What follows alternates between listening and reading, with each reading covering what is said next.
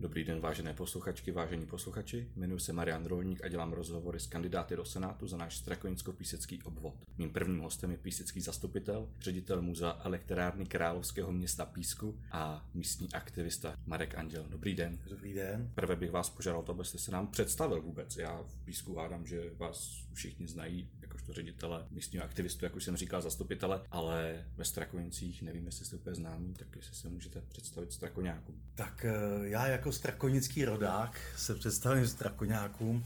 Já jsem se skutečně narodil ve Strakonicích, babička žila v Mírové ulici naproti Kulturáku, já tam jako kluk jezdil hodně často a trávil jsem dětství na Podskalí a tam jsem chodil s chlapama na ryby a koupat se tam na ten, no on to není jez, já nevím, jak se to jmenuje, takový to betonový na ten ostrov, jak to vede, tak tam jako kluk jsem se koupal a strávil jsem tam jako hodně chvil dětství a ještě pamatuju starou Fezovku a tam ty krásný to okolí, byť už to bylo ve stavu nějakým, ale pořád to byly takový pro kluka romantický zákoutí a já mám ke Strakonicům velice kladný vztah jako písečák. Pro mě Strakonice, tím, že jsme vlastně blízko sebe, tak bych si dovedl představit nějakou blížší spolupráci mezi těmi městy, protože máme už vlastně společnou skládku, kdy Strakonice a Písek vlastní skládku tady ve Vidlabech za městem a máme podobně stejné starosti, ať už je to teplárna nebo cokoliv jiného. Takže si myslím, že ta spolupráce s těmi městy by mohla být významně užší a tím, že se znám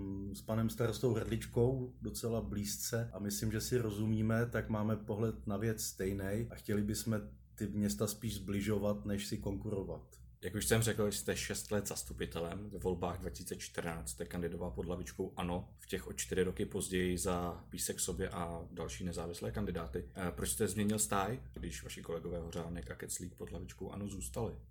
Já si myslím, že spousta lidí to pochopí. Ono, když přišel pan miliardář Babiš na politickou scénu, tak já jsem byl osloven právě těmi bývalými kolegy, jestli bych nechtěl do té jejich je na tu jejich kandidátku vstoupit. A já jsem si říkal, že miliardář to bude myslet dobře, že prostě miliardáři nekradou a že tu zem bude posouvat někam dopředu. No, tak opak se stal pravdou úplně ve všech slova smyslech, takže jsem i hned po několika měsících pochopil, že tohle je krok opravdu úplně na druhou stranu. Takže jsem v podstatě kolegům naznačil, že do budoucna, ať se mnou nepočítají. A tím, že mě baví ta práce v zastupitelstvu, ne, že by byla jako zábavná, ale jako já jsem jako v Písku už zakořenil a rád bych tady žil celý život a snad i umřel, tak bych chtěl, aby to město zkvétalo a jako čekat, že to udělá někdo za mě, tak na to nejsem zvyklý, protože ať už dělám ty aktivity, co dělám, tak když jsem si zazpomínal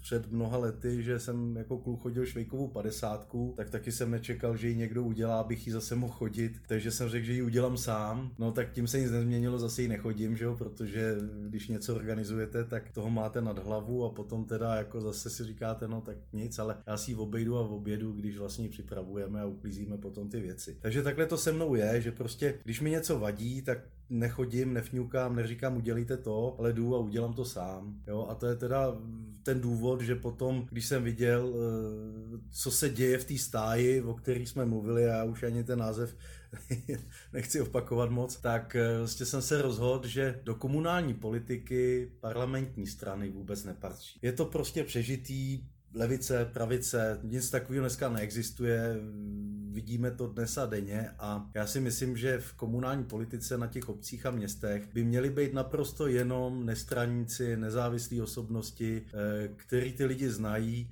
Já bych si dovedl představit, že komunální volby budou probíhat tak, že prostě se přihlásí prostě nějaká množina lidí z toho města, co chce do komunální politiky, no a potom lidi by je volili a bylo by to jak přijímačky na vysokou školu. No, pod tím posledním v Písku je 27 zastupitelů, se udělá tlustá čára. Těch 27, co by dostali nejvíc hlasů od občanů, to je v podstatě důvěra. Tak takhle bych to viděl. A ty města by fungovaly mnohem líp než nějaký tahanice, že tenhle tomu prošláp bábovičku někde v poslanecké sněmovně a zase z poslanecké sněmovny vysílá sekretariát nějaký signál třeba do Písku nebo kamkoliv jinam, že prostě to tepelné hospodářství bys, teplárna nebo jakýkoliv podnik jiný komunální, takže se má nasměrovávat nějak. Takže já si myslím, že prostě to vůbec do té místní politiky nepatří, politické strany, parlamentní. Jo? Můžou to být politický nějaký malý, asi pochopím, ale ne ty parlamentní, protože to není o těch lidech. To vidím v tom zastupitelstvu, že prostě kde kdo by chtěl hlasovat jinak, než musí. Když jsem si na vás dělal rešerši, tak mě překvapila taková malá kontroverzní věc, už asi víte, kam tím mířím. Netuším, v roce 2015 koupil s podnikatelem Martinem Lupatou volitelskou budovu bývalých žižkovských kasáren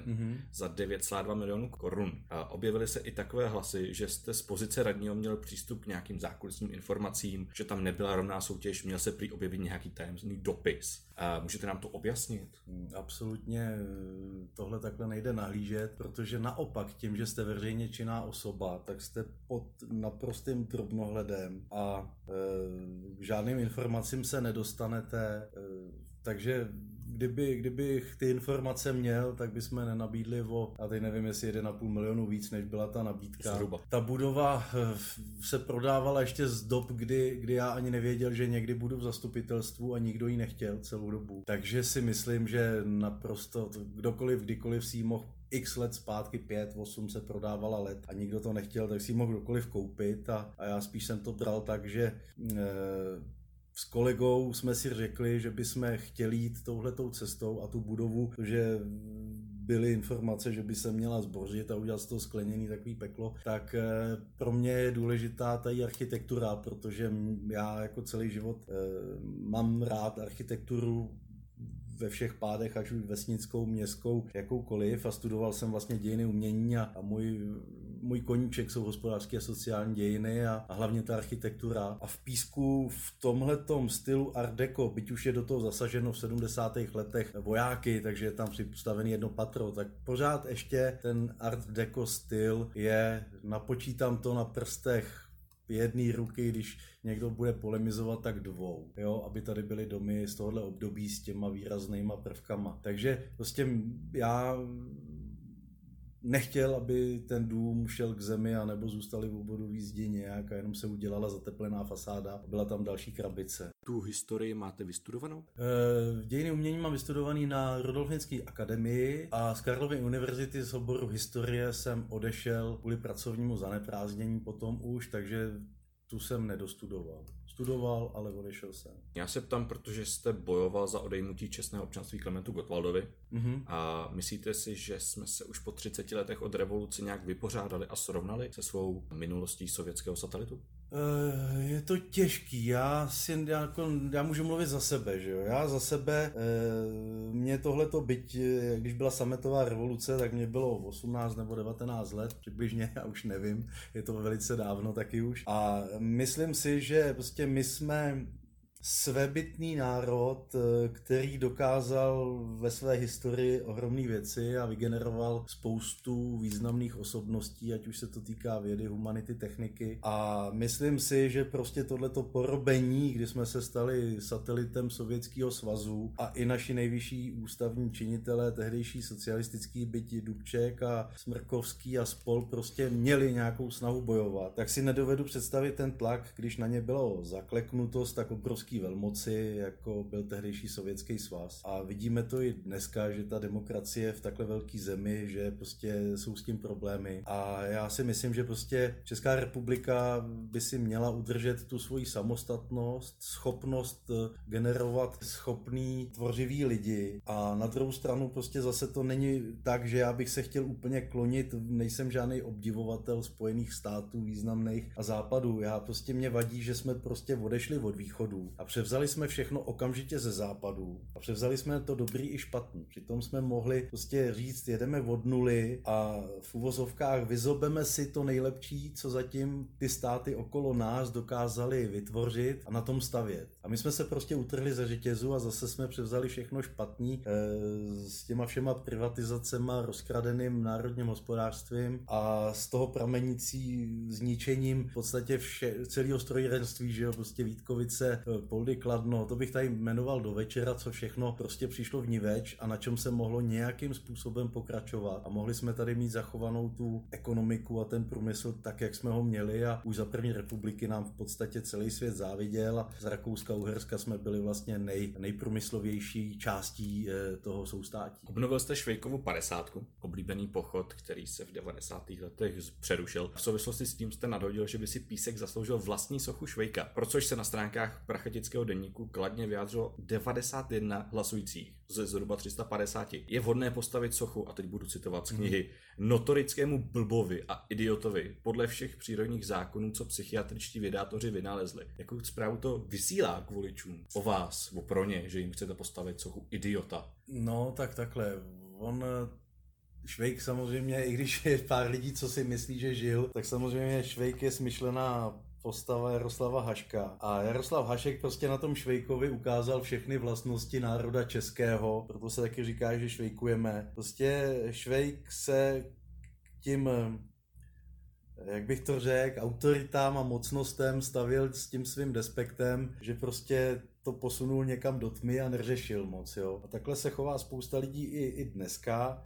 Švejk jako takovej je moje oblíbená postava a jako kniha, to bylo přeložené do více jak 50 světových jazyků. Já si myslím, že Písek, pokud má nabídnout něco, nějaký takový tahák, aby ty lidi já neříkám, že to je něco jako vzdělávacího, ten Švejk jako osoba, jo, ale že prostě pokud chceme dneska nějakou jednoduchou formou přivez lidi do Písku, ať se tady baví, tak socha Švejka, která tahne v Putímský bráně do kopce nějaký bronzový masivní vozejček pro závodčího a toho závodčího nahradí nějaký turista, vyfotí se a pošle to do světa, tak si myslím, že je pro to město větší turistická reklama zadarmo, než rozdávat letáčky na veletrzích. Jako těch nápadů by bylo spousta, já mám kamaráda pana inženýra Václava Kinského, on píše taky knížky o Písku a je zajímá ho historie a tak máme takový záměr, že kdyby jednou na to došlo, tak bychom tady chtěli udělat lavičky významným píseckým osobnostem. Samozřejmě, že někdo z posluchačů už si představuje lavičku Václava Havla za 100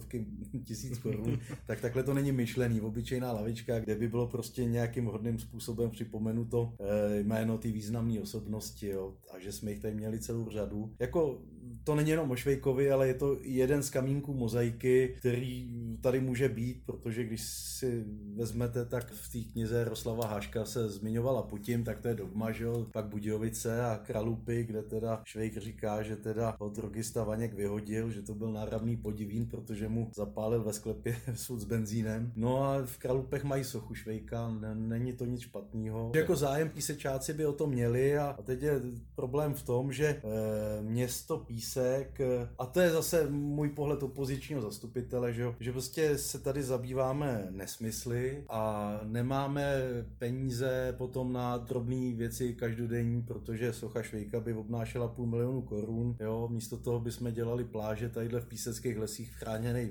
oblasti za 5 000 000 korun, no, jsme ochotní zaplatit za lavičku 20 000 za rozříznutý kmen, no, na druhou stranu plavecký bazén, nový akvapark v podstatě se všema prácema s tím souvisícíma má stát 500 000 000 a to nemá obsahovat venkovní plavecký bazén, jo? To málo kdo ví, že prostě tady máme pod Hradbama bazén před rekonstrukcí teda, ale s venkovní 50, kterou nám každý může závidět a vedle toho si chceme postavit prostě za 400 000 000 bazén vnitřní, kde teda nebude venkovní prostor pro plavce. Jo. Tohle mě vadí, jo. Já si myslím, že bychom se měli chovat jako řádní hospodáři a nakládat s těma veřejnýma prostředkama tak, jako kdyby jsme přemýšleli nad našima vlastníma, protože přece když mi teče do baráku s střechou, tak si nepůjdu stavět bazén. Já jsem si tu otázku vlastně chtěl připravit půdu a takový oslý můstek vytvořit, abych se mohl zeptat na váš názor ohledně obrovských protestů Black Lives Matter v Americe, kde se strhávají sochy vůdců konfederace, obchodníků s otroky a tak dál. V Praze se objevilo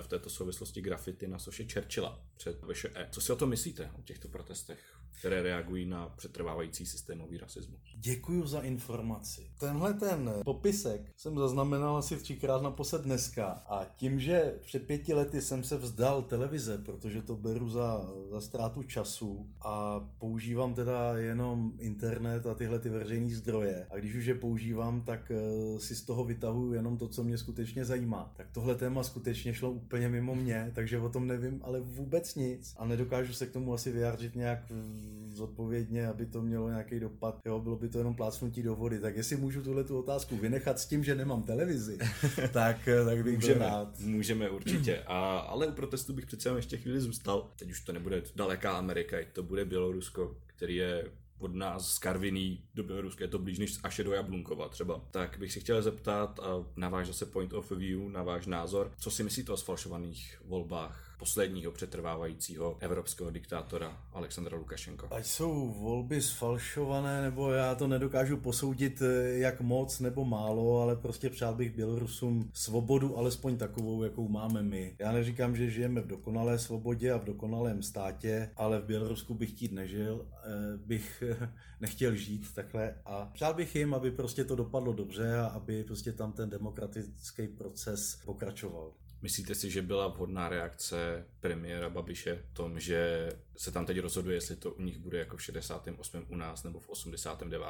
To jsme u toho, že nemám tu televizi. Já vůbec nevím, co premiér Babiš A to bylo na internetu. Ale. A jak jsem řekl, že prostě si na internetu hledám jenom, co mě zajímá, tak tenhle pán mě od jisté doby vůbec nezajímá. Rozdává tady peníze, které nejsou jeho, prostě krade je našim dětem a vnoučatům. S tím mám docela problém, takže já fakt nevím, co řek a nedokážu na to reagovat. Co považujete do budoucna za největší výzvy, kterým budeme čelit? Ať už u nás, v Evropě, nebo úplně globálně. Takhle, možná vynecháme koronavirus. Všichni si myslíme, že vidíme dopředu. Ještě na jaře nám říkali naši vědátoři, že prostě bude velice suché léto a nebude voda a bude to tady jak ve Středozemním moři někde, nebo ve Středomoří. Vidíme, že nám prší za krky teď. Takže nechci jako předjímat, ale jako z čeho mám obavu, tak je migrace národů z krizových oblastí do oblastí, kde ještě teda se nějak slušně dá žít a ve chvíli té migrace mám obavu, že krizová oblast potom bude přenesená i do té, kde ještě to funguje. Pak si myslím, že bude problém s nedostatkem pitné vody. Koronavirus už jste zmínil, no prostě ten svět je tak globalizovaný, že jako kdyby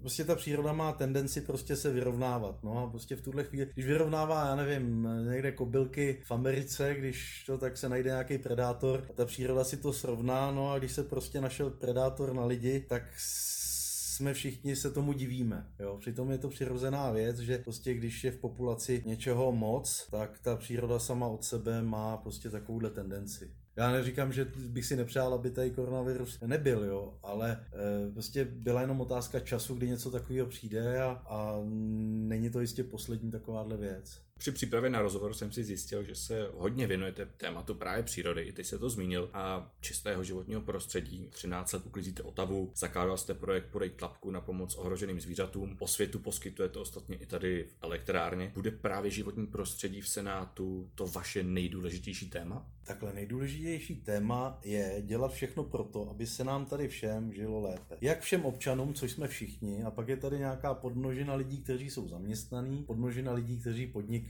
a třeba i někoho zaměstnávají. Já jako občan a stejně tak jako asi se mnou bude souhlasit spousta dalších, tak když si chcete dneska postavit nový plot nebo udělat na zahradě vrt na vodu, protože chcete mít vlastní vodu, protože víte, co pijete, je to levnější a podobně. Tak než oběhnete všechny ty úřady, abyste to udělal, tak máte pocit, že stavíte malou jadernou elektrárnu. Stejně tak podnikatelé, když slyší poslední leta, že prostě je třeba omezit byrokracii, zjednodušit všechny přístupy, máme všichni datové schránky a já nevím, co všechno máme. A do toho prostě na vás nasypou zase nesmysly typu EET, daňový hlášení, GDPR. Pak přijde nějaký koronavirus a začne se vracet selský rozum. Jo? Třeba GDPR. Přišel koronavirus, všechny státní podniky nebo státní úřady, takhle lépe řečeno, se zavřely. A já když jsem dnes hlášení měsíční za zaměstnance na okresní správu sociálního zabezpečení, tak dřív jsem musel lidský dovnitř a prostě potvrdit si razítkem z podatelny, že jsem tam skutečně byl. Vzali si to osobně z ruky do ruky a prostě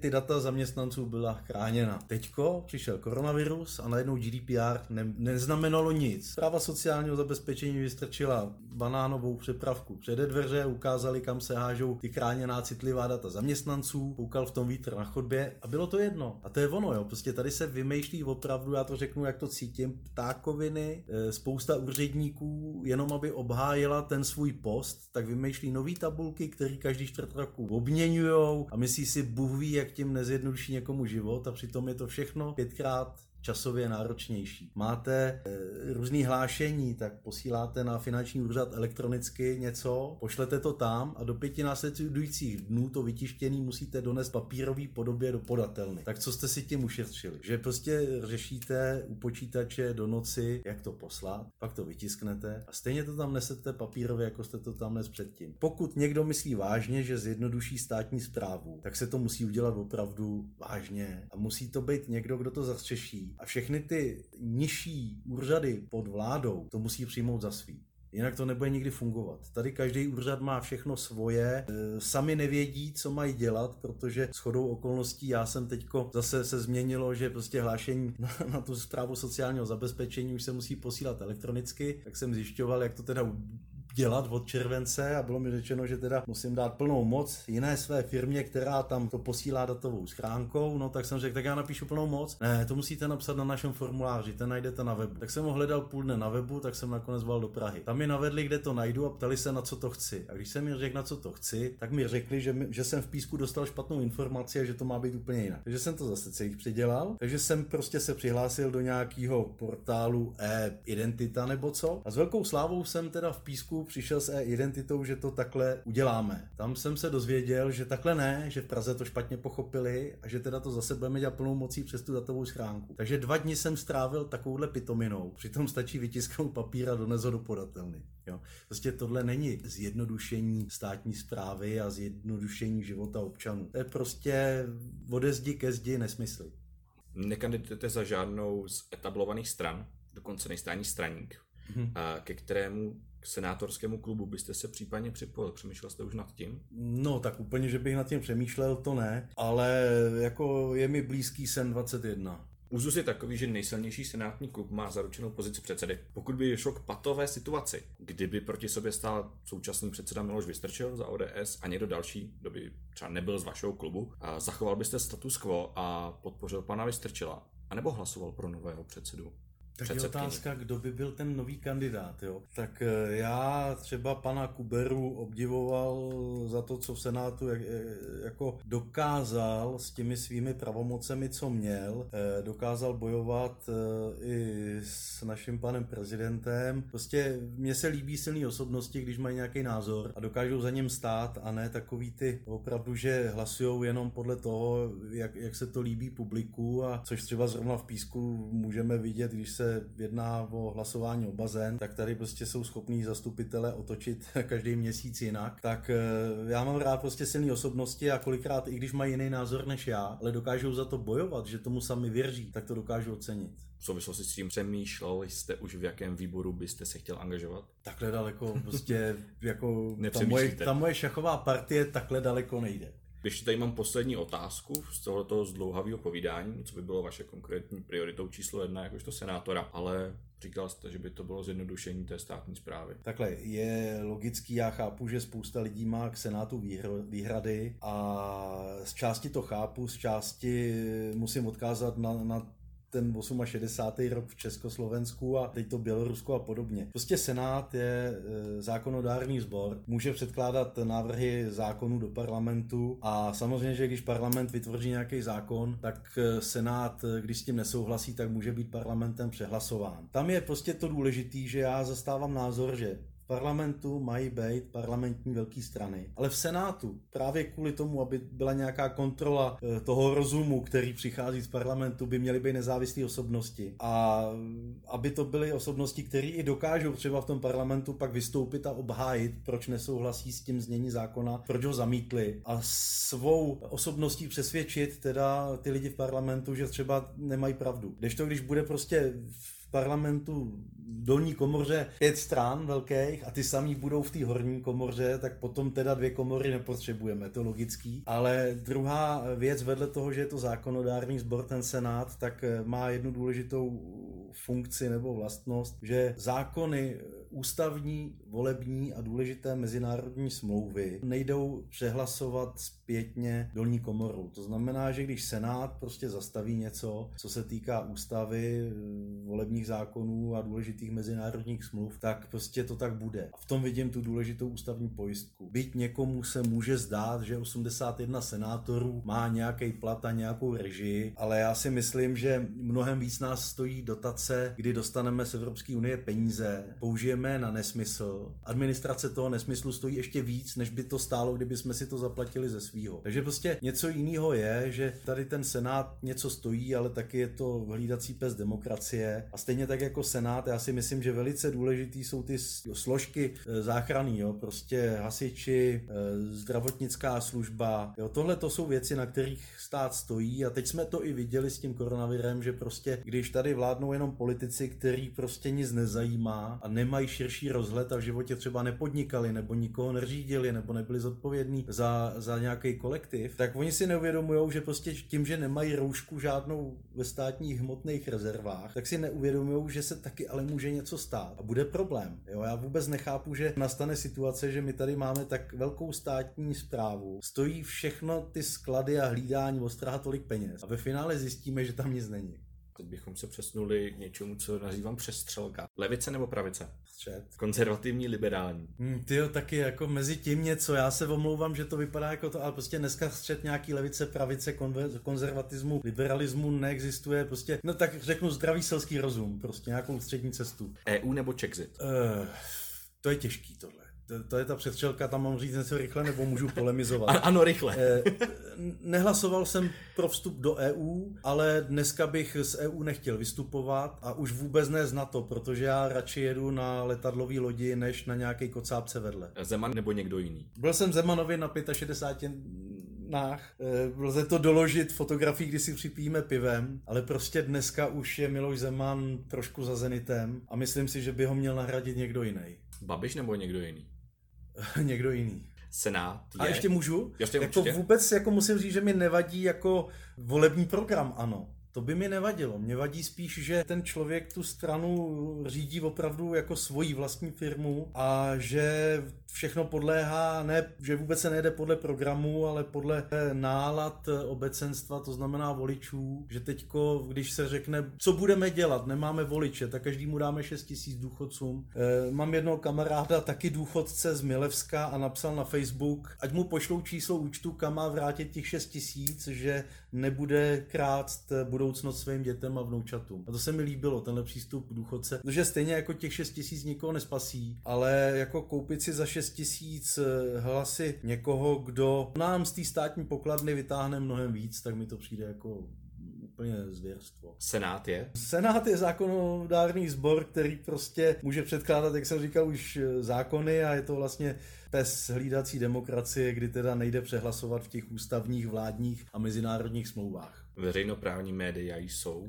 Jsou důležitá, ale měli by na sebe taky prostě z části vydělat.